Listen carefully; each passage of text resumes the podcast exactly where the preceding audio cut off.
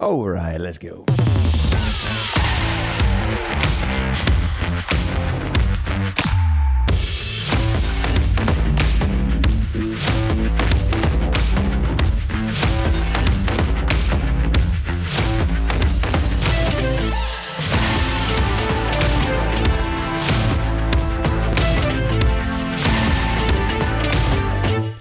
Don't be a dingbat.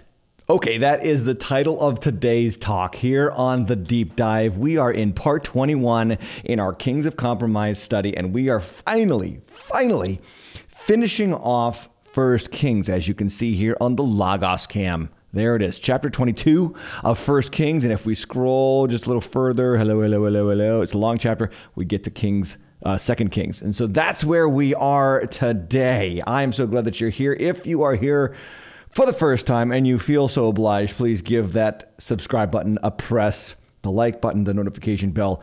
Your smartphone can do something real smart for you and let you know when we present new content to you here on the channel. Tuesday nights, we deal with culture, politics, and news, and we did that last night. Wednesday night, we deal with the Bible. Welcome back in. Let's pray and get started. Father, thank you for the chance to hear your word, and may my words be what you want them to be. May we hear your voice and see Jesus. In his name we pray. Amen. Let's dive into the Kings of Compromise.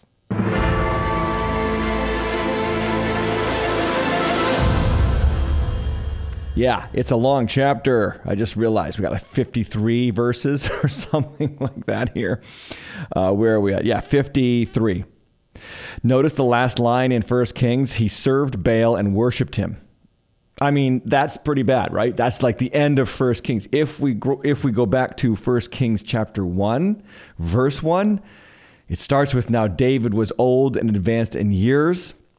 And it's just kind of real dramatic and sad that you have you have this terrible epitaph on the kingdom of Israel only a couple of hundred years from David's uh, death. That is how quickly a nation can deteriorate. Yeah, I think we're seeing that today. And, and the premise of this study has always been since we started the Kings of Compromise uh, study is to say, look, what happens, uh, now, what's happening now has happened before. This is not news to God. It's not something strange. And so we shouldn't be caught unawares. But what can we learn from those who have been here before so that we can stay strong in the midst of the deterioration. Here's the lesson for tonight don't be a dingbat. and the basis for that is, and here's the, the real teaching that I'm going to give you you need to learn how to draw biblical relationship boundaries. Are you hearing me say that? You need to draw biblical relationship boundaries around your life if you're single, particularly if you're single because who you marry is the second most important decision in your life, if you ask me, or if you marry is the second most uh, important decision in your life. You need to draw boundaries around your married life. If you are married, you have to change boundaries. The scripture says you leave mom and dad and you cleave to your spouse, right? You have to draw relationship boundaries for your children and your family. Here's the most important one. If you are a Christian, you have to draw boundaries around people or around your life, not around people. you have to draw around your life that you might not be aware are necessary. And that is where we are going here in 1 Kings chapter 22. So take out your Bibles or don't. You can just trust me to put the right scriptures here up on the screen. That's why we do it through this medium. Uh, and we're going to take a look at, uh, through the text, 1 Kings chapter 22. All right, let's get started uh, through the text. Before we get to the verse, uh, verse one of this chapter, I want to go to verse 41 because it's going to introduce us to a character who is on the throne of the southern kingdom. And it's kind of funny because now we're flipping back over to the southern kingdom for many chapters for about the second half of first kings it's all it's, it's been about all the northern uh, yeah the northern kings of samaria the northern tribes right so you got jeroboam and he's a wicked king and then you have his son baasha nadab and all the way down to ahab and then you get finally to ahab is on the throne in the north and he is uh, amoral, not amoral. He is immoral. His wife is leading him into idolatry. She's leading the whole nation into idolatry. He's chasing it down. The Lord's prophets. He's paying um, Baal prophets to prophesy to him, and it's just a bad scene. It's a totally bad scene. The whole nation is struggling for the word of the Lord. And now we get to chapter 22, and the text is going to flip back to the southern kingdom and introduce us to who? To this guy, Jehoshaphat. He's the son of Asa. Remember, Asa was a righteous king, he was a moral king. And so he has a son. Uh, his name is Jehoshaphat, and I've got a name for Jehoshaphat that we're going to talk about here in this episode. But um, it talks about that he was the son of Asa. This is verse 41. He began to reign over Judah in the fourth year of Ahab, king of Israel. So he comes to power in the south, four years into Ahab's reign in the north. And Jehoshaphat was 35 years old when he began to reign, and he reigned 25 years in Jerusalem. His mother's name was Azubah, daughter of Shilhi. He walked in all the ways of his father Asa. He did not turn aside from doing what was right in the sight of the Lord, yet the places, the high places, those are small little worship shrines, were not taken away, and the people still sacrificed and made offerings on the high places. Um, Jehoshaphat also, and this is the key, th- key, key verse here, also made peace with the king of Israel. That is going to tell you everything that you need to know about Jehoshaphat. He's got a godly father, he's got a godly life, he's got godly practices. We're going to take a look at something real quick uh, in first in Second Chronicles, and look at how the chronicler unpacks Jehoshaphat's reign in Israel. Let me just take you to the Logos Bible Cam here. Uh, Jehoshaphat, his son, reigned in his place again in Asa's place. He strengthened himself against Israel. He placed forces in the fortified cities of Judah, uh, garrisons the land of Judah. So he's got this strong military presence in the south. The Lord, verse 3 says this, this is Second Chronicles 17, was with Jehoshaphat because he walked in the earlier ways of his father David. And then it says he did not seek the Baals, but sought the God of his father, walked his commandments, and according to the practices, and not according to the practices of Israel. So he is a righteous king in the south, You've got Ahab on the, on the throne in the north. Ahab's doing the exact opposite. Verse 5 of Second Chronicles chapter 17 Therefore the Lord established the kingdom in his hand, and all Judah brought tribute to Jehoshaphat. He had great riches and honor. His heart was courageous in the ways of the Lord, and furthermore, he took high places and the Asherim out of Judah. Uh, later on, it says um, that in verse 10, I love this line about Jehoshaphat in Second Chronicles 17. And the fear of the Lord fell upon all the kings of the land that were around Judah, and they made no war against Jehoshaphat. Why? Because he's committed to the Lord. But moreover, look what it says. Some of the Philistines brought Jehoshaphat presents of silver and tribute, and the Arabians brought him 7,700 rams uh, and 7,700 goats. So you've got this tremendous inflow of prosperity into the nation. Why? Not only does he honor the Lord and seek the Lord and you know destroy the Baals and, and the worship of idols, Check just right before that verse that we just read, verse 10, verse 9. What does it say? What does it say? Well, verse 7. Let me just say this. Let me go back all the way to there. It says, in the third year of his reign, he sent his officials, and he names them, and I'm not going to even try to na- pronounce all those names, to teach in the cities of Judah, uh, and with them the Levites, Shemaiah, Nethaniah, Nethaniah, Zebediah, Ashael. I didn't say I was going to say the names, but there's a ton of names there, ton of ancient Hebrew names. Verse 9. And they taught in Judah, having the book of the law of the Lord with them. They went through all the cities of Judah and taught among the people. So, what is the text teaching us about this Jehoshaphat? Jehoshaphat is a man that is committed to the word of the Lord. He's committed to seeking the Lord. He's committed to leading others in the knowledge of the Lord. And you would think that a guy like that is just ripping and rocking and he's not stupid and he's not foolish and he's making no mistakes. But you would be wrong.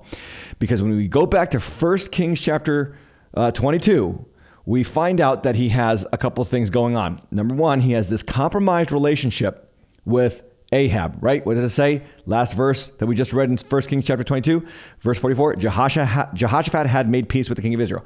Now, why? Why would you, as a godly man, make peace and treaty with an, a wicked, immoral man to the north named Ahab?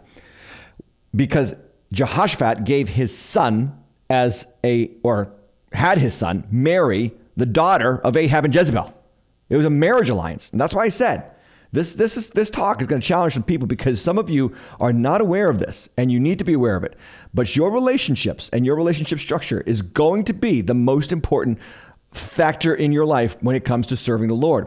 If you want to serve the Lord righteously and with integrity, you're going to have to draw some relationship boundaries around your life, particularly if you are, um, if you are looking for who should you marry, right? Draw that boundary. Let's go to First Chronicles chapter or Second Chronicles chapter 18 um, on the Logos Cam, and here's what it says: Jehoshaphat had great riches and honor, and he made a marriage alliance with Ahab, and and that right there is the problem. He's he's got this alliance through marriage with a wicked king. There was no relationship boundary. And it's amazing how much damage one bad relationship structure can do to an otherwise successful life. And then as we read this text, we're going to find out another reality about Jehoshaphat, and that is that he is tremendously gullible. And I think the people without relationship boundaries are very gullible by nature. They they don't see the danger in not drawing relationship boundaries. They don't see the damage that could be done to their lives in that regard. And so, all that to say this, I have determined to call this talk Jehoshaphat the Dingbat. 1 Kings chapter 22. He's a godly man, but he's a dingbat. And dingbat does not mean he's an idiot totally. It just means he's gullible. He's gullible. He's a good king. He's a righteous king. He's restoring Israel back to righteousness, but he's making these stupid decisions. And one gullible decision leads to another. Now, now interestingly enough, Jehoshaphat's name means God pleads his cause. And that's an important um, comment to make here in the beginning of the talk because what we're going to see in the rest of the chapter is as many bad decisions that Jehoshaphat makes because he's gullible, because he doesn't really use discernment. God keeps intervening and keeping him from his own foolishness. And this has become a theme in First Kings. And I've, I think I've asked this question already, and you can let me know in the chat by putting a little emoji hand up. Raise your hand if you've ever seen God literally save you from your own stupidity. and my hand is up. And I, I think I asked that exact question like three or four episodes ago. Because this is this is the sign of a culture that is in decline. Even Christians don't have boundaries. They don't have discernment. And now more than ever, this is why the text is there. Now more than ever, we've got to challenge ourselves to be discerning about who we allow into our lives, who we partner with, who we cooperate with, because it will determine our future. And God, look, God can rescue us and He will rescue the righteous, but do we really want to keep putting himself putting ourselves out there to this place of danger? So when we talk about Jehoshaphat the dingbat, I want to just give you the duck duck go search that I discovered on the word dingbat. And here's what it is an empty headed or silly, silly person. Uh, that is what a dingbat is an empty headed or silly person. You can be a godly person and still silly. You can be a godly person and still not discerning of the bad influences around you through relationship structures that you have allowed to connect you.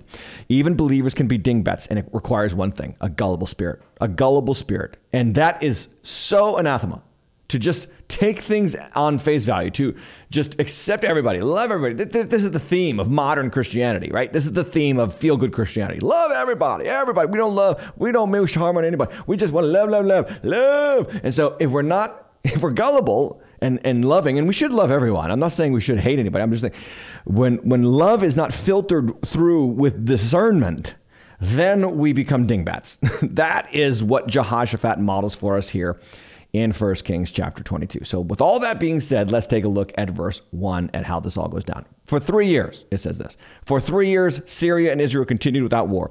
But in the third year, Jehoshaphat, the king of Judah, came down to the king of Israel. And the king of Israel said to his servants, Do you not know, or sorry, do you know?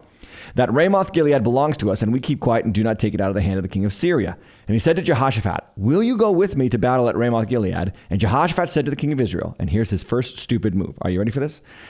I am as you are. Oh, Jehoshaphat, what on earth are you thinking? He says, My people are as your people. My horses are as your horses. By the way, horses is meant to instigate us here to remind ourselves of the sin of Solomon to go down to Egypt and get horses. That's a product of Solomon's compromise right there. So Jehoshaphat is just basically yielding his, identif- his identity to Ahab. Why? Because their children are married to each other. Now, what is the impetus behind this discussion? It talks about this city called Ramoth Gilead. This is a city that was promised to Ahab. If we go two chapters ago, and if you go two uh, deep dives ago uh, to the 20th chapter of First Kings, that was the talk about how God sometimes picks fights for you. Well, Ahab had to have this fight picked so that he would learn how to fight the Lord's battles. And, and the fight was with Ben Hadad, the king of Syria, who Ahab was supposed to not only fight, but absolutely demolish. He was supposed to wipe him out and devote him to destruction, just like the Israelites were supposed to do with the people of Canaan. Well, Ahab doesn't do that. He spares Ben Hadad. And the reason why is because he's under this foolish, another gullible assumption that he and Ben Hadad, even though they're arch enemies spiritually, they can get along physically. And really, what it's about is Ahab wants to expand his kingdom and be popular and be liked. And there's no more corruptive influence on your spiritual development than wanting to be liked. I mean, it really will destroy your spirit. It'll destroy your testimony. So he doesn't kill Ben Hadad, Ahab. He aligns with him. He saves him, rescues him, even though the Lord gave him victory. Ahab basically scorns the Lord's victory and and spares Ben Hadad's life. And, and Ben Hadad says, "Well, because you spared my life, I'm going to give you Ramoth Gilead, and I'm going to give you three other cities, and it's going to it's going to be a great partnership between me and you." Well, three years go by with no war between Israel and Syria, and guess what? Ben Hadad is Ben Hadad. Pagans be pagans, liars be liars, right? And so he doesn't give him the land back. And it's three years in, and and Ahab suddenly wakes up and says, "Whoa, wait a second! Oh goodness, you know what? I remember we're supposed to have Ramoth Gilead, but but I guess I guess we don't have that. And I guess you know he he reneged on our on our deal. and this is the problem with trusting those who are not believers. Okay, we can generate a lot of good from non-believers. The world can and, and non-believers can share a lot of good culturally uh, in, in development. Um, you know, pagans have built roads and skyscrapers and technological advancements. There's nothing wrong about that. But when we talk about aligning with them, associating with them as friends, as, as, a, as partners in life, that is where the, the um, deterioration of our spiritual life or the, uh, the, the ebbing away of our spiritual development starts to happen. And that is what Ahab exhibits when in, in his relationship to Ben Hadad. And guess what? it is what Jehoshaphat exhibits in his relationship to Ahab. So, as Ben Hadad, a pagan, leads uh, Ahab, a I would call him or equate him to a carnal Christian, as Ben Hadad, a pagan, has influence on Ahab, a carnal Christian, so carnal Christians can have terrible influence upon devoted Christians such as Jehoshaphat. So I hope that's clear. We've got the pictures now of the three main characters here. You got Jehoshaphat, I would call him a committed Christian. You have Ahab, a carnal Christian, maybe not even a Christian at all. And then you have Ben Hadad, this king of Syria, who is, uh, you know, a liar, a thief, a swindler, a pagan. And bad company corrupts good character. You, you put a rotten apple into one batch of apples and all the other ba- apples become rotten. You put one good apple in a batch of rotten apples and the good apple becomes rotten. Deterioration is a one way street. And if you hang with deteriorated, spiritually deteriorated people, you will become spiritually deteriorated. And that is what we see in Jehoshaphat. And he is tremendously, tremendously gullible and susceptible to the lies and the influence of those around him. So let's continue in the text. Verse 5, it says this And Jehoshaphat said to the king of Israel, Inquire first for the Lord, uh, for the word of the Lord. Now that's important because he's saying, Look, I, I'm with you. My horses are with you. My men are with you. Let's fight together. But wait, I like to seek God's will on, on things. And this is good Jehoshaphat is a committed Christian. I would call him. You know, I know he's Jewish. I know it's. Let's just make the corollary to our day. He's a committed Christian. I want to know what God says about this. And so the king of Israel says this: gathered the prophets together, about 400 men. Don't miss that. This is 400. He's got 400 prophets, and we're going to find out that these are 400 prophets who are bought and paid for by King Ahab. And he said to them, Shall I go to battle against Ramoth Gilead or shall I refrain? And they said, because they are on the dole, okay, what do they say? Go up. Go up, for the Lord will give it into the hand of the king. And if you will notice in the text, Lord here is not capitalized. Okay, this is important because it is a generic term for the Lord. It is not the name Yahweh, the name that was not supposed to be pronounced. Whenever you see Lord with the um, lowercase O R D, lowercase rd, that is a different kind of name for God. And um, uh, I'm sorry on my on my presentation software here, you'll also see it says Lord down here in verse eight. Okay, but that actually is capital O R D, which is the covenantal name Yahweh. Just want to make that clear. You don't see it on this text, but if we hop over to the uh, biblical text on the Logos Bible Cam, you will see. Um, that the false prophets in verse 6 say, Go up for the Lord, see, L O R D, lower cap, lowercase O R D, We'll give it to the king. Those are the false prophets speaking. But Jehoshaphat, verse 7, said, Is there not a prophet of the Lord? Look at that. Do you see it? L O R D, all capitalized, that is because that is the covenantal name Yahweh, the Lord. So, not just this idea of God as we want him, but the very fixed, firm, central to everything, Lord of Lords and King of Kings, Yahweh, is what this king Jehoshaphat is looking for. So he says, Is there a prophet of the Lord, like the Lord, like God, Jesus, right? Of whom we may acquire. Okay, back to my presentation software if you don't mind. And the king of Israel said to Jehoshaphat, There is yet one man by whom we may inquire of the Lord. Again, that is capital. Lord, Micaiah the son of Imlah, but I hate him. this is so funny. For he never prophesies good concerning me, but evil. And Jehoshaphat said, Let not the king say so. Now, Jehoshaphat should have said, well, wait a second. Well, why is that the case? And really what he should have done is like, he should have said, well, no, no kidding, Ahab. You're a wicked man. You, you have serious character holes. You are leading God's people, but you're leading them astray from the Lord. But he's gullible and he's susceptible to the influences of Ahab. And this is, this is what dingbats do. They don't use discernment. So Jehoshaphat, let God, let's, let's hear from God first. And Ahab's like, well, there's one guy I know he's got the mind of the Lord, but I don't like what he says. And Jehoshaphat's like, well, maybe he has something good to say this time. And again, it's just not a not a good uh, uh, picture of Jehoshaphat right here. So, verse 9. Then the king of Israel summoned an officer and said, Bring quickly Micaiah, the son of Imlah. Now, now look what he has to do to get a hold of this prophet. He summons an officer. What does that intend? What does that imply? It implies this Micaiah is in jail. he's in prison. Why? Because he's speaking the truth the truth speakers in almost every generation of, of cultural decay are vilified, hated, and imprisoned. Okay? And, and, and there's more coming to that, and we'll get to it. But it says that they summon him, and they say, Bring quickly Micaiah the son of Imlah. Now the king of Israel and Jehoshaphat, the king of Judah, were sitting on their thrones, arrayed in their robes, at the threshing floor at the entrance of the gate of Samaria, and all the prophets were prophesying before them. Now this is important because it's building the scene, is building attention for what Micaiah is about to face. The one prophet of the Lord is going to come into the presence of 400 other prophets, stand before two heads of state in this like grand kind of grandiose, if you will, presentation setting. And he's going to be challenged to speak in line with the false prophets of the Lord, Adonai, the lowercase lords that they follow their own pursuit, they're uh, following their own hearts, right? This is exactly the pressure that Micaiah is going to face. It says, And Zedekiah, the son of Chenaanah, made for himself horns and said, Thus says the Lord, with these you shall push the Syrians until they are destroyed. And all the prophets prophesied so and said, Go up to Ramoth Gilead and triumph. The Lord will give it into the hand of the king. all of this is pomp and ceremony. All of this is just ceremony. It is, it is just presentation. He, he's he's dramatic. He's got a prop and he holds horns and he's you know yeah rah rah rah King Ahab you're gonna you're gonna kick his butt. You're gonna triumph over the Syrians. Go for it. And so Micaiah, and this is all meant to draw into us the the drama, draw us into the drama of the moment where Micaiah has to choose: go with the flow or stand for God. And thank God he stands for God. But here's what it says in verse 13. And the messengers who went to summon Micaiah said to him, Now, even more pressure is going to be put on Micaiah. It says, Behold, the words of the prophets are with one accord and favorable to the king. Let your word be like the word of one of them and speak favorably. But Micaiah said, As the Lord lives, what the Lord says to me, that will I speak. Okay, and, in, and then verse 15.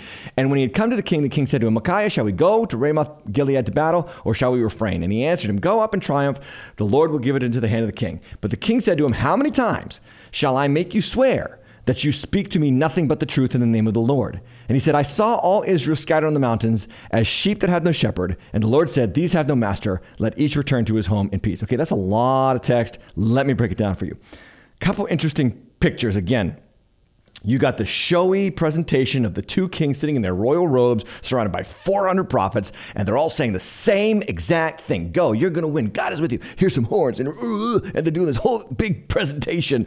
And they're even telling Micaiah, they just get him out of prison. Imagine this. You're in prison for preaching the word of the Lord. They get you out of prison. They bring it before heads of state who have, who can determine your future, who can get you out of prison with, with, a, with one command. And the pressure is on from a fellow prophet well, a false prophet, but a prophet who identifies as a prophet, a man who identifies as a prophet.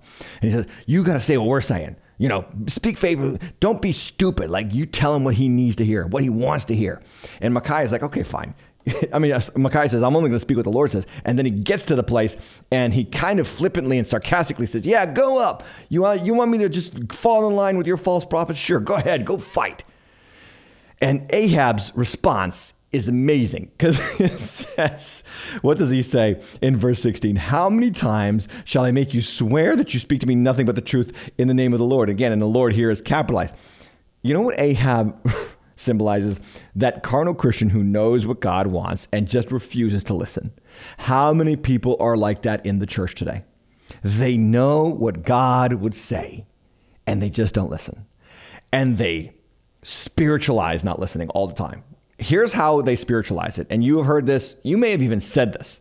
They say, Well, I prayed about it. And, you know, the Lord, I'm not ready right now. Or, or I'm, I'm praying through that. Like they know they should move out of the relationship with the pagan. Well, I'm praying about it. Or they know they should stop living together. They know they should stop sleeping around. They know they should stop drinking too much. They know they should stop, you know, hoarding their their money and and or they know they should tithe and they're not doing it. And they always spiritualize, well, you know, I'm just, you know, praying through and trusting the Lord and waiting for the word. And and really the thing is is that they know what they should do and they don't want to do it. And so they will spiritualize it every which way uh, from Sunday and and just refuse. And here Ahab knows this is what carnal Christians are all about. They are surrounded by the people telling them what they want, but they know what they're being told is just baloney. And there is a true word of the Lord. They just don't want to submit to it. Be careful of these people. They're everywhere. They are they are um, blind guides what Jesus talks about in, in Matthew's gospel. They, they have the form of godliness, but they deny the power thereof. And they're everywhere today. They're all over the place in the modern church, in the liturgical church, in the high church, and maybe in your church. Somebody who knows God's word, but just doesn't want to hear it. And it's funny because Ahab is even willing to admit, I know you're going to prophesy doom, so just get it over with. And what does, what does Micaiah say? He says, I saw Israel scattered on the mountains, verse 17. Scattered on the mountains like sheep as a, sh- as, uh, as sheep that have no shepherd. And the Lord said, These have no master, let each return to his home in peace. Now, the king of Israel is a picture of the shepherd, right? The shepherd is the king, he is guiding God's people. And so having no shepherd means Ahab, you go to this battle, you're dead. You're dead. That's what's going to happen to you. And how does uh, Ahab respond? Because the point here that Micaiah makes is you're going to die, and the people are going to be left as sheep without a shepherd. A sheep without a shepherd is sitting duck, is a sitting duck for the wolves. They will they are basically dead as well. So upon hearing the news that the people will suffer because he will be dead if he goes to battle for Ramoth Gilead, how does Ahab respond? And this is perhaps the most telling picture of a carnal Christian. Verse 18 And the king of Israel said to Jehoshaphat, Did I not tell you that he would prophesy, that he would not prophesy good concerning me, but evil? this is hilarious. Again, you got to read the Bible with a little bit of a lightheartedness because there is a lot of humor in this text because of how outrageous the characters are. Ahab is completely bonkers. He is completely sold out to Jezebel, to paganism. And though he repented in the last chapter, and God said, I'm not going to kill you because you've repented and you've humbled yourself and you've sought me, he's right back to his old ways. And he's his only concern upon hearing that he's going to die and the people will suffer because they won't have a king, his only concern is that Micaiah is mean. That's literally what he says. Did I not tell you that he would not prophesy good concerning me, but evil? You know, it begs the question about people who get offended by what the pastor says in church. Is it really what the pastor said, or is it your heart? Hello. Is it what you have a problem hearing? I think more often that's the case rather than what the pastor's saying. Oh, the pastor talked about that. I'm offended. Well, maybe you should be offended. Maybe you should be challenged in that area of your life because it's killing you or it's affecting you in a negative way. And don't be an Ahab who says, I knew if I went to church, I'd hear something that I didn't want to hear. I knew if I read the Bible, God would speak to me about something I don't want. Didn't I tell you? Well, friends, God warns and disciplines those that he loves. If you're hearing God speak to you in a way that you don't want to hear, it's a sign that He loves you and He cares about you and He sees you on a destructive path and He wants to save you from it. It's not that He's out to get you, he's out, he's out to save you. And sometimes we need to hear things that are negative or, or will destroy ourselves. So, verse 19, Micaiah is not done. Look what it says. And he says, verse 19, Therefore, hear the word of the Lord. I saw the Lord sitting on his throne, and all the host of heaven standing beside him on his right hand and on his left. And the Lord said, Who will entice Ahab, that he may go up and fall at Ramoth Gilead? And one said one thing, and another said another. Then a spirit came forward and stood before the Lord, saying, I will entice him. And the Lord said to him, By what means? And he said, I will go out, and I will be a lying spirit in the mouth of all his prophets. And he said, You are to entice him, and you shall succeed. Go out and do so. Now, therefore, behold, the Lord has put a lying spirit in the mouth of all these your prophets. The Lord has declared disaster for you. What a picture here of the throne of the Lord. It is very similar to that of Job chapter 1 and chapter 2. And it is very reminiscent of how God um, instigates David to take a census of the people and then brings judgment upon David for, census, for taking the census of the people. And really, what this text is addressing is the issue of theodicy. For those of you who don't know what that means, theodicy is the, is the exploration of uh, what, where does evil come from, and how can a good God allow evil, and how, what, how do we handle that as believers? Because God is wholly good, and he is, he is not the author of evil, but he does leverage evil. He does allow evil. And so, how do we reconcile those things? If everything we know is created by God, but then there are evil things that happen. And so here we have a picture of it. You have the um, the, the host of heaven on his right, yeah, and on his left. So you have like kind of good angels and bad angels standing before the Lord. And he says, okay, who's going to entice Ahab? Who's going to mess with this guy so that he will make a fatal mistake? And the Lord has done this. The Lord is instigating this, okay? He's not the, again, not the author of evil, not the lie, not the author of lies, not the author of calamity, but he will use it and he will send it.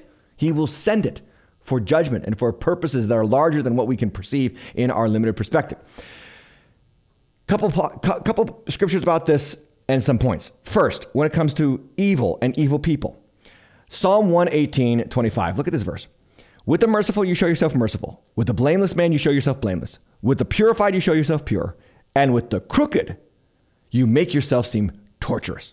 He's talking about God there. Notice what it's dealing with here. It is teaching us that God deals with people as they are.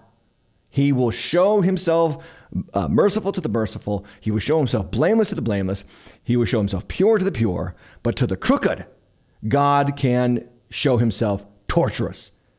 So First, first point about theodicy is that God deals with people based on their character. He is not going to um, show the same the same side of his personality to we always have to go here because he's the archetype of evil people to Adolf Hitler as he would to you, as he would to the average person, right? He's going to show himself a different side of himself to different kinds of people. He's not, and he's not going to placate. He's not going to be the forlorn, scorned lover to evil, wicked people. If they're evil, wicked people, he will, he will deal with them accordingly. Which is why Jesus, on many occasions, with the leaders and the rulers who were hypocrites, is the firmest and the most cutting to them on a regular basis. God deals with us as we are.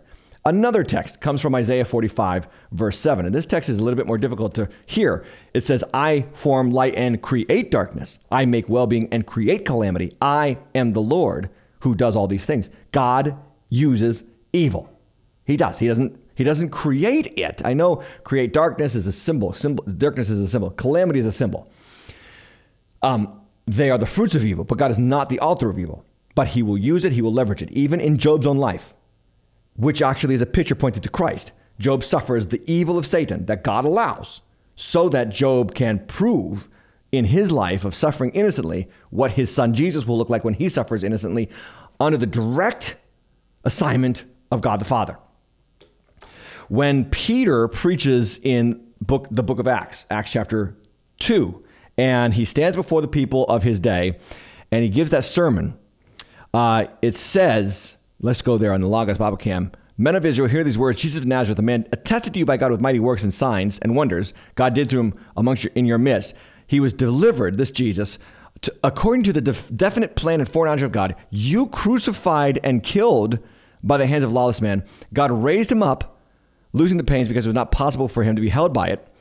Uh, and then it says this in, where is it here? Where is it here? Where is it? Okay, okay, hold on a second. This Jesus delivered up according to the, yeah, I already read it. Sorry, verse 23. Let me get back there. This Jesus delivered up, okay, by who? By wicked and lawless men, killed and crucified by the hands of wicked and lawless men. But what does it say in verse 23? According to the definite plan and foreknowledge of God. So, even when we see evil in our world and it doesn't make sense to us, it's a reminder that God is going to always use it for his ultimate purposes. Jesus is crucified to our salvation. He is crucified at the hands of evil man, men, but it was all ordained by God to happen. Even Judas, even Judas was instigated by Satan. Satan is under the dominion of God. Satan does not instigate uh, Judas if God does not allow Satan to instigate Judas. And yet all those things, all those evil things that are happening to put Christ on the cross, is God going to God is going to use to bring about salvation for you and for me. Um, another passage of scripture to deal with the theodicy issue is Amos 3 6. Is a trumpet blown in a city and the people are not afraid? Does disaster come to a city unless the Lord has done it? In other words, evil is going to come and God is going to allow it and he's going to allow it for his purposes. Now, this is the good news for you. You going if you ever go through something you don't understand God's purposes in it, understand this. You may not understand it in the moment, just like Job didn't. Okay, just like Jesus' disciples and apostles did not know. But ultimately, God is going to use the evil and all the situational calamity that you might ex- experience in your life to produce good ultimately through your life. That is the theme and the heart of the gospel. It is the reality of those who are born again of the Holy Spirit. It is the reality of those who follow Christ because he was put to death according to the divine, divine, the divine foreknowledge of God, the definite foreknowledge of God. He was put to death by the hands of wicked men and yet God used their wickedness to accomplish our salvation. That is how he works, and it is how he always works, and he will be working like that until the end of this age. Moving on in the text, verse 24. Then Zedekiah, son of Chenaniah, came near and struck Micaiah on the cheek and said, How did the Spirit of the Lord go from me to speak to you? And Micaiah said, Behold, you shall see it on the day when you go out into the inner chamber and hide yourself. In other words, it's coming, pal, and they're coming for you. If your king is dead, they're coming for you because you are on his you are on his payroll. Verse 26. And the king of Israel said, Seize Micaiah, and take him back to Amon, the governor of the city, and to Joash, the king's son, and say, Thus says the king, Put this fellow in prison and feed him meager rations of bread and water until I come in peace. And Micaiah said, If you return in peace, the Lord has not spoken by me. And he said, Hear all you peoples. So Micaiah is kind of like being dragged off to prison, and he's kind of like just shouting one, last thing I've spoken the word of the Lord. It is the, the definite purpose of the Lord. It's going to happen. This is going down. You can't stop it. And yet, what does he experience? He, he experiences violence, he experiences ostracism, ostracism, ostra, ostracism. he is ostracized. There we go. He is vilified, he is marginalized, he is mocked and ridiculed, and he suffers. And this is a picture of the people who stand for truth in their generation. This is how it works, friend. I mean, I wish it wasn't like this, but in a world that is dominated by Satan and lies, those who speak the truth will be vilified. That is how it happens.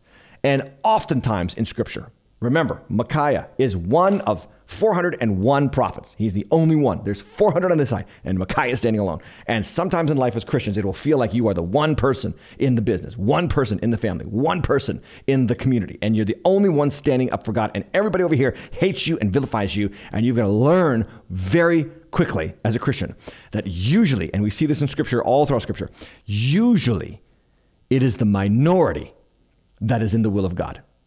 This is a profound truth. I hope you get it because it will help you draw biblical boundaries in your life. We're going to get to points at the end. We're going to go through this text verse by verse to understand how we get there. Verse 29. So the king of Israel and Jehoshaphat, the king of Judah, went up to Ramoth Gilead. And the king of Israel said to Jehoshaphat, Now, let's pause here. Micaiah has just said, Ahab, you're going to go to battle. You're going to die. And the people of Israel will be like, a, like sheep without a shepherd. so he ignores Micaiah, he imprisons him, and then he tells Jehoshaphat, let's go to battle. Let's do it. Let's do this thing. Come on. We got 400 prophets on our side. Come on, let's do it. And he says to Jehoshaphat, this is this is the funniest point in one of the funniest points in all the Bible. He says, I will disguise myself and go into battle, but you wear your robes. And, and the king of Israel disguised himself and went into the battle. Now, this is why I call Jehoshaphat a dingbat.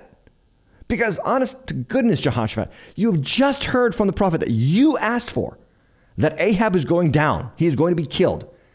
And that same person who has just prophesied by the word of the Lord that he will die, that same person has just told you, I'm going into battle, I'm going to disguise myself, and you wear your royal robes. If you cannot see what is happening to you, Jehoshaphat, you are a total dingbat. That is why this text is here, because it's teaching us how gullible we can be, even as Christians. We can be so stinking gullible to our own detriment. Now, verse 31 God steps in, and this is how it goes down. Now, the king of Syria had commanded the 32 captains of his chariots fight neither small nor great, but only the king of Israel. There's one person on his mind to kill, and that's Ahab. Verse 32. And when the captains of the chariots saw Jehoshaphat, they said, It is surely the king of Israel. So the ruse works for Ahab. At first, they think, oh, Jehoshaphat, there, there's Ahab. They see Jehoshaphat in royal robes, there's Ahab. So they're going to go after Ahab and they're going to kill him. But look what it says this, what it says next. So they turned to fight against him, and Jehoshaphat cried out. And when the captains of the chariots saw that it was not the king of Israel, they turned back from pursuing him. Uh, moving on. But a certain man, verse 34, drew his bow at random. And this is, it's in the text at random, but it's meant to imply that this is not random at all. Because what happens? Who does he strike? He strikes out of all people the king of Israel between the scale armor and the breastplate. I mean, this is an expert sniper range shot. And it just lands on the exact person that God's word prophesied would die in battle. So Ahab gets the arrow through his breastplate and armor. Therefore, he said, This is Ahab saying to his driver of the chariot, Turn around and carry me out of the battle, for I am wounded. And the battle continued that day. And the king was propped up in his chariot facing the Syrians until evening. Until at evening he died. And the blood of the wound flowed into the bottom of the chariot. And about sunset, a cry went through the army every man to his city and every man to his country. So the prophecy comes true. Ahab is dead. Verse 37 The king died and was brought to Samaria, and they buried the king in Samaria, and they washed the chariot by the pool of Samaria, and the dogs licked up his blood, and the prostitutes washed themselves in it, according to the word of the Lord that he has spoken. Now, this is just a picture of disgusting culture, right? This is a picture of a disgraced, deteriorated culture because you have prostitutes literally bathing themselves in the blood of the king. That's how bad nations can get. And, and, and we're seeing it in our country, but we're seeing it in the major cities of our country. We're seeing it in the very, you know, the very dark areas of our world right now. Uh, we talked about last night on the deep deep end uh, when you have a woman going to fight for women's rights in sports, and she is the one that is assaulted by a man dressed as a woman, and then hated, vilified, locked into a room for three hours, held at ransom. And then I don't know if you saw this, but the San Francisco State University put out an Instagram post saying that she brought violence into the campus. she literally was attacked, and the San Francisco State University administrator said that she is responsible for the violence. It is, it is Isaiah five culture. You know, woe to them who uh, make what is good evil and what is evil good. You know, this is our culture. This is a deteriorating culture. What we are seeing now, we have seen before. It is nothing new to the narrative of Scripture, but there is something that we can do as Christians and that is draw boundaries. Okay, verse 39, let's continue. Now the rest of the acts of Ahab, this is his epitaph, and all they did, and the ivory house that he built, and all the cities that he built, are they not written in the book of the Chronicles of the Kings of Israel? So Ahab slept with his fathers, and Ahaziah, his son, reigned in his place. And we're going to see Ahaziah in just a moment about how bad he is. We're skipping ahead because we already read verses 41 to 44. Let's go to 40, 45. Now the rest of the acts of Jehoshaphat, and his might that he showed, and how he warred, are they not written in the books of Chronicles of the Kings of Judah? And from the land he exterminated the remnant of the male cult prostitutes who remained in the days of his father Asa. Now listen to this. This is homosexuality, male cult prostitutes. This is homosexuality, rampant in a culture. A deteriorating culture promotes and endorses and celebrates homosexuality. It actually even deifies homosexuality, and that is our culture. And and so Jehoshaphat is like, no, we're getting rid of that. That is a godly man. We're getting rid of the male cult prostitutes. Okay, uh, verse forty-seven. There was no king in Edom. A deputy was king. Jehoshaphat made ships of Tarshish to go to Ophir for gold, but they did not go, for they were for the ships were wrecked at Ezion Geber. Um, now, this is another picture that the scripture gives us of uh, a Jehoshaphat. He loves money. He wants to get more money. He wants to get into the gold business, the gold trade. So he builds ships, and this is again against the word of the Lord to go and make trade, to make yourself rich, and to acquire great wealth. This is against the word of the Lord, Deuteronomy 17, the rule for Israel's kings. And, and Jehoshaphat, again, is not a perfect king, right? All, by the way, all these kings are not perfect because they need, they're, they're, they're intended to show us that we need a perfect king. And the perfect king is Christ. The perfect, God, sinless, God man king is Jesus Christ. But he, anyway, Jehoshaphat, you know, he makes these ships. He he set, he, he intends to make himself rich, but he, they, the ships don't even leave harbor. They're they're wrecked, and uh, uh, Chronicles says that they're wrecked by the by the Lord. Then Ahaziah the son of Ahab said to Jehoshaphat, Let my servants go with your servants in the ships. But Jehoshaphat was not willing. And Jehoshaphat slept with his fathers and was buried with his fathers in the city of David, his father. And Jehoram, his son, reigned in his place the last three verses of the chapter. Ahaziah, the son of Ahab, began to reign, over Israel in Samaria in the 17th year of Jehoshaphat, king of Judah, and he reigned two years over Israel. He did what was evil in the sight of the Lord and walked in the way of his father and in the way of his mother and in the way of Jeroboam, the son of Nebat, who made Israel to sin. He served Baal and worshipped him and provoked the Lord, and provoked the, Lord the God of Israel, to anger in every way that his father had done. This is the guy, now if we just back up one verse, this is the guy who said, to Jehoshaphat, Let my servants go with you in the ships that you made to go get gold. And Jehoshaphat's like, Jehoshaphat's like, No. And I think two things happen here. I think that Jehoshaphat says no, and then the Lord ruined and destroyed the, um, the ships because here's what it says in the Second Chronicles account. Now, now you got to remember this about the narrative of Israel's kings. There's two accounts in the Bible of, of Israel's kings. There's First and Second Kings, which is the the declination into uh, Babylonian captivity. And then there's First and Second Chronicles, which is the ascension out of captivity and back into Second Temple Judaism in Jerusalem. And so First and Second Kings really emphasize the sins that led them into debauchery, and First and Second Chronicles emphasize the righteousness that led them out and back into the land. That's how you're supposed to read those two different accounts, those parallel, if you would, uh, accounts of Israel's history here. But here's how it reads in Second Chronicles chapter 20. It says, After this, Jehoshaphat, king of Judah joined with Ahaziah, king of Israel, who acted wickedly. He joined him in building ships to go to Tarshish, and they built the ships in Ezion Geber. Then Eleazar, the son of Dodavahu of Mareshah, prophesied against Jehoshaphat, saying, Because you have joined with Ahaziah, the Lord will destroy what you have made. And the ships were wrecked and were not able to go to Tarshish. Now, I already misspoke, and I forgot what I was going to intend to say here based on the text, but it was not that.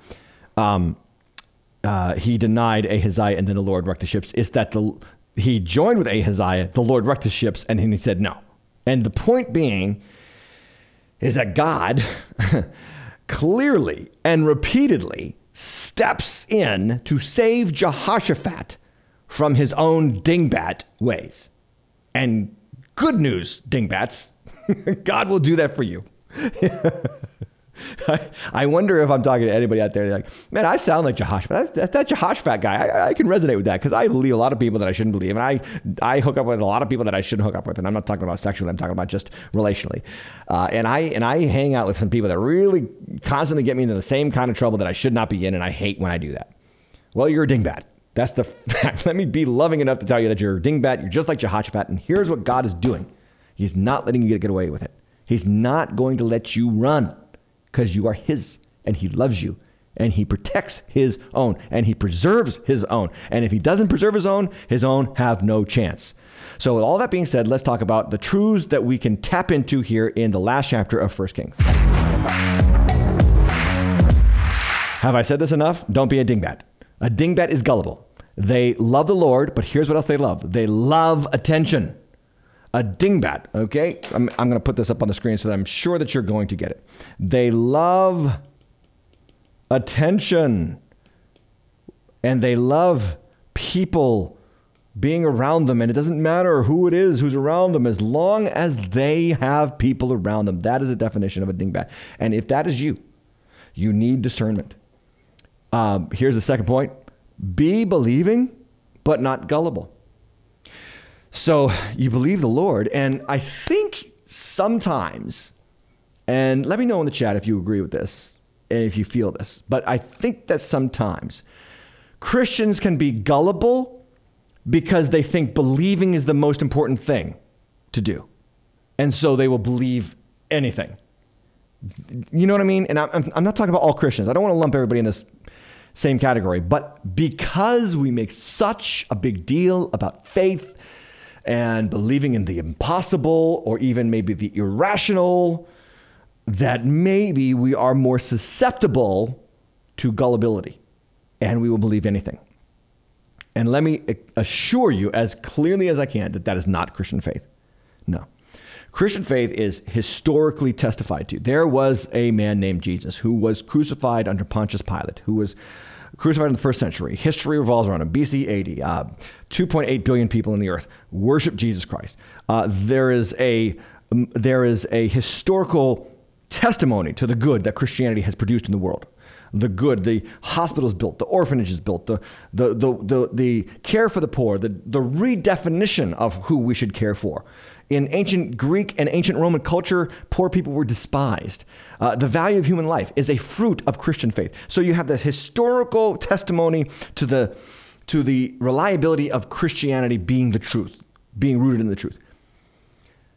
It is not a gullible faith, and it must not be a faith that is just flippant and, and believing in anything.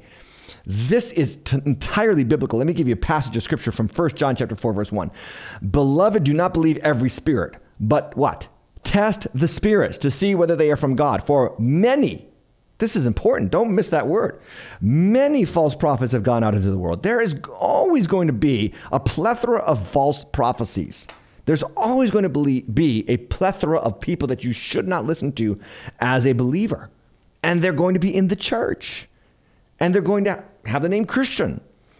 Uh, I was I was watching with my wife on Netflix. I think like every three years, Netflix comes out with a David Koresh documentary or uh, mockumentary, or not mockumentary. Um, what do you call it? Like a uh, dramatized documentary, if you will.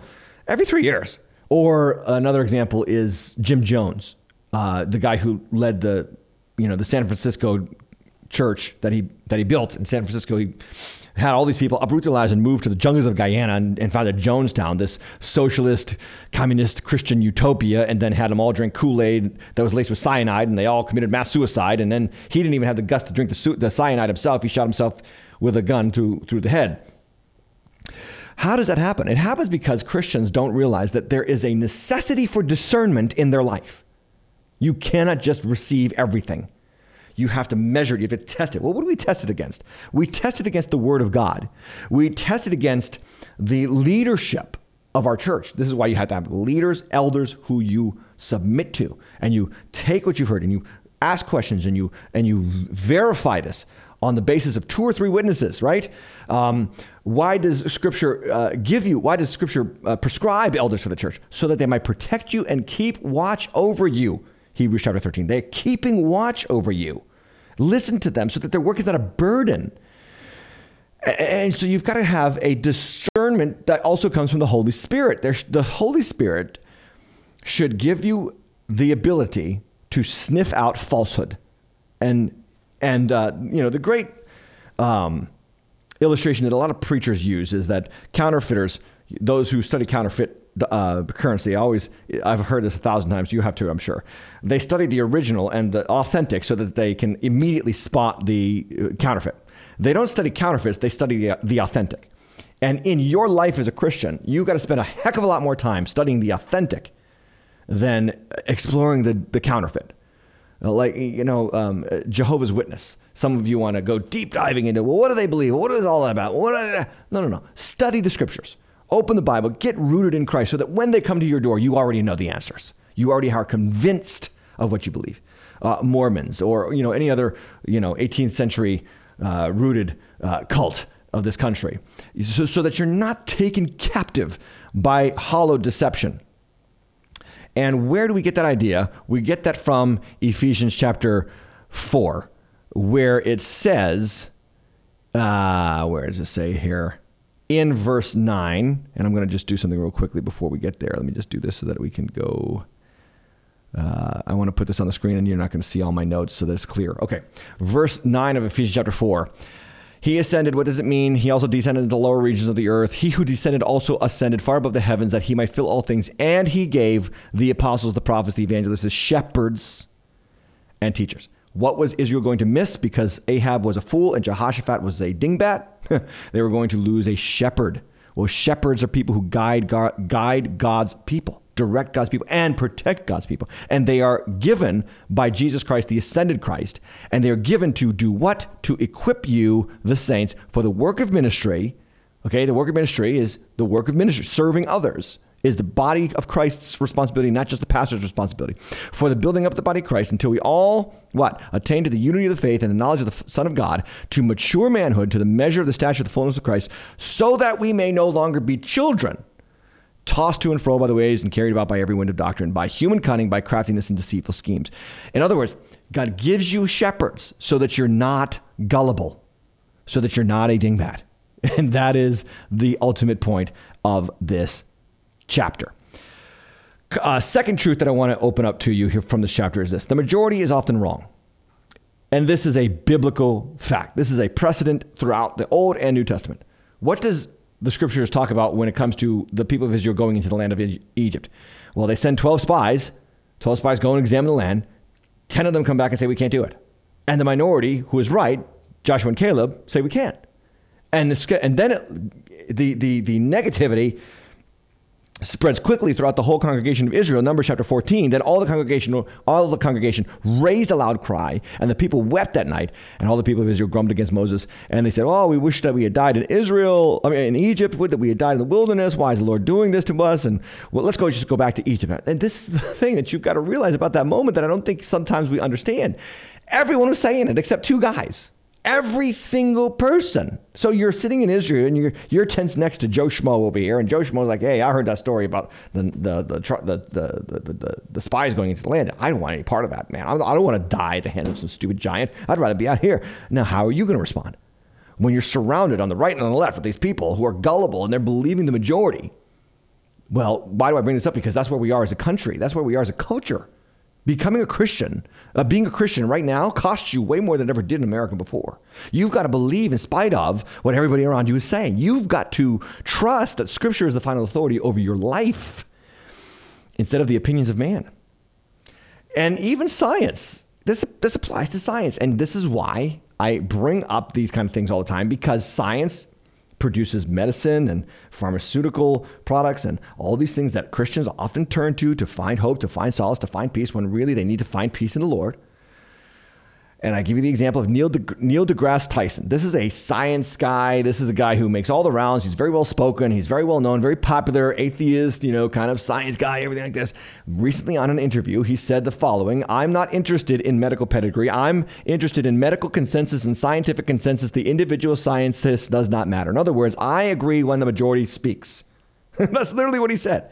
And this guy is like a hero of the secular, progressive, atheist culture. Isn't it kind of amazing? Like that, the, those people used to be on the outside looking in. They used to be like the rebels, and now the rebels have become the establishment. And now the establishment is like, yeah, that's right. You got to go with the establishment. The very people who would have said we got to rail against the machine, rage against the machine. There was even a band called that. Rage against the machine is now the machine. That's where we are as a culture. And for anybody who would like to say, and Neil deGrasse, to Neil deGrasse's own speech here, that individual scientist does not matter. I go with the consensus. Um, yeah, Galileo called he has a he'd like to have a word for you, word with you. Uh, this is from Galileo's own Wikipedia page. At the, at the time of Galileo's conflict with the church, the majority of educated people subscribed to the Aristotelian uh, geocentric view that the earth is the center of the universe and the orbit of all heavenly bodies. And that, by God's grace, is still on Wikipedia, even though Wikipedia is corrupted as well. Like Galileo, Copernicus, these heliocentric philosophers and astronomers and scientists who said, no, the earth is not the center, the sun is the center of the solar system, they were the minority. The point being, what? The majority is often wrong. Paul says this in 2 Timothy 4. At my first offense, verse 16, no one came to stand with me, but all deserted me. What was he saying? I was in the minority. When I stood trial on my first offense, nobody stood with me. I was all alone. That is what it takes to be a Christian. You have to learn how to stand alone. You have to learn to not seek to be liked, to have the attention, to have people pay attention to you, to have everybody point to you and look at you and think you're wonderful. You have to learn to appreciate those moments. But and, and Paul, he's okay with it. He's like, may it not be charged against him, but the Lord stood by me and strengthened me, so that through me the message might be fully proclaimed, that, and all the Gentiles might hear it. So I was rescued from the lion's den, uh, mouth. That is number three. Uh, so we've talked about what? We've talked about uh, be believing, but not gullible. Uh, we've talked about the majority is often wrong. And here's the third point uh, love all, but do not align with just anyone. Yes, Christians love people. We love our enemies. We love those who hate our faith. We love those who are against us because we are not enemies with people. There are spiritual enemies that we have to deal with. But it does not mean now we align with just anyone. And this is why I'm talking about boundaries boundaries around who you should be not hanging with. So, who are those people? And I know, I know some of you are going to immediately say, unbelievers, unbelievers. No, false believers false believers. And, and false believers are defined by people who do not submit to the word of the Lord. Matthew 18, Jesus gives us the prescription for people who sin against us. If someone sins against you, you show him his fault, and if he listens to you, you've won your brother. But if they don't, you take two or three with you, and you confront them, and you say, listen, two or three people saying the same thing about you, you need to repent, and they still don't, then you bring them to the church, your elders, your leaders, and they excommunicate. And then here's what it says in the last verse of that chapter, or the last verse of that passage. It says, if he doesn't listen to the church, he refuses to listen to the leaders in the church. Let him be to you as a Gentile and a tax collector. In other words, ostracize them. Do not hang out with someone who names themselves as a brother and yet constantly continues in sin without repentance, even when confronted. Um, 1 Corinthians 5.11, Paul says this, I am writing to you not to associate with anyone who bears the name of brother if he is guilty of sexual immorality or greed or is an idolater, reviler, drunkard, drunkard, swindler, or, and, and don't even eat with such a one. Don't even eat with these people. Like, don't let these people be in your, your framework, your friend zone. You've got to draw boundaries around your life. Uh, another passage of scripture, and, and I could give you scores more. The most often person that we are warned against is the false brother or the wolf in sheep's clothing. We are never warned against the pagan. We are never warned against other Christians. We are absolutely warned against false Christians. 2 Thessalonians 3 6. Now we command you, brothers, in the name of our Lord Jesus Christ, that you keep away from any brother who is walking in idleness and not in accord with the tradition that you received from us. Idleness. Like, look at the list here. The person who doesn't do stuff, the person who's just sitting around playing Xbox all day. That, that's something you want to avoid. Um, someone else you want to avoid is somebody who has all the time in the world to argue theology with you. you know these people? They're all over the place. They want to argue, argue, argue, argue, argue, argue, argue. They're just looking for arguments. And Paul says the arguments do nothing but harm. Uh, years ago, I would say oh, maybe 10, 10, 11 years ago, there was, a kid, there was a kid who came to our church. He got saved, he got baptized. I think he got baptized in another church, started coming to our church. He had a great influence on a small little close knit community of young, young adults in our church. And all he wanted to do was sit around in small group with these people and talk about what I preached was wrong. Like, hello what and and he wanted to amass people around himself and so he wanted an audience with me he would constantly call me and ask me can i meet with you can i meet with you and so i finally said you know what i am going to meet with you and i shared with him this text. I said you are idle and you are just sitting around and you are just walking in your own way and you won't submit to authority and you need to leave our church. Literally i had to say that to him. And uh, he wanted to argue back with me about that. And I, I remember this. I got up from the table and i just walked. I just left. Because you do not have to give audience to everyone. Love all, but do not align with anyone, just anyone. You've got to have boundaries or you will be driven crazy by false believers, by idle believers, by uh, useless arguments and silly, stupid, factious kind of ideologies in the subset of the Christian community, right? You've got to maintain biblical boundaries. Cannot state this enough. Jesus did this. There was a time when Jesus was preaching. He said something and it offended the, the religious establishment, the insiders, the, the church going people. And the disciples are shocked that he's offending the church people. And so it says this in Matthew 15 12. The disciples came and said to Jesus, Do you not know that the Pharisees were offended when they heard this saying? And, and you would think Jesus, oh, I, I offended somebody? Oh, I didn't mean to offend anybody. No, I love what I love what Jesus says. He says, every plant that my heavenly Father has not planted will be rooted up. Let them alone. They are blind guides, and if the blind lead the blind, both will fall into a pit. In other words, Christians, you've got to have boundaries. You've got to make sure that you are not hanging around Ahab's, and definitely not Ben Hadad's. you've got to watch out with your relationship structure. This is one of the most valuable spiritual economic systems in your life your relational economy.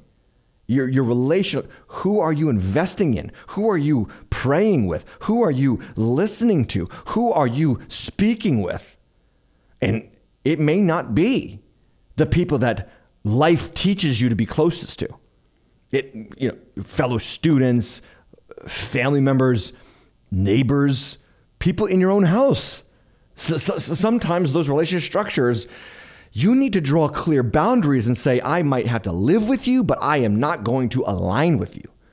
Uh, you might have to draw a clear boundary around family who, though they want a relationship with you, they have no love for Christ and the church, and they hardly even go, and they're just lazy about that stuff. And you're just like, I, I got to be about my father's business. I got to be about the Lord's business. That's my calling. That's my heart. That's my life. This is a reality that you're going to have to live with if you're going to follow Christ, and it will help you and it will strengthen you. And you will see this, and I have seen it over my over the course of my life. Whenever God has removed relationship structures or I have drawn boundaries around these relationships that have not allowed them to develop because I know that they are of a different mindset than me, what, the beauty of the Lord is that He will bring people into your relationship circle that are of the like mind with you and sold out for the Lord. And those people, oh man, gold, not gold, titanium, like really, platinum, platinum level people because they are heart and soul with the kingdom. And you're going to have to learn how to do that. That's being a big boy and a big girl in Jesus' name. That's the talk. Don't be a dingbat.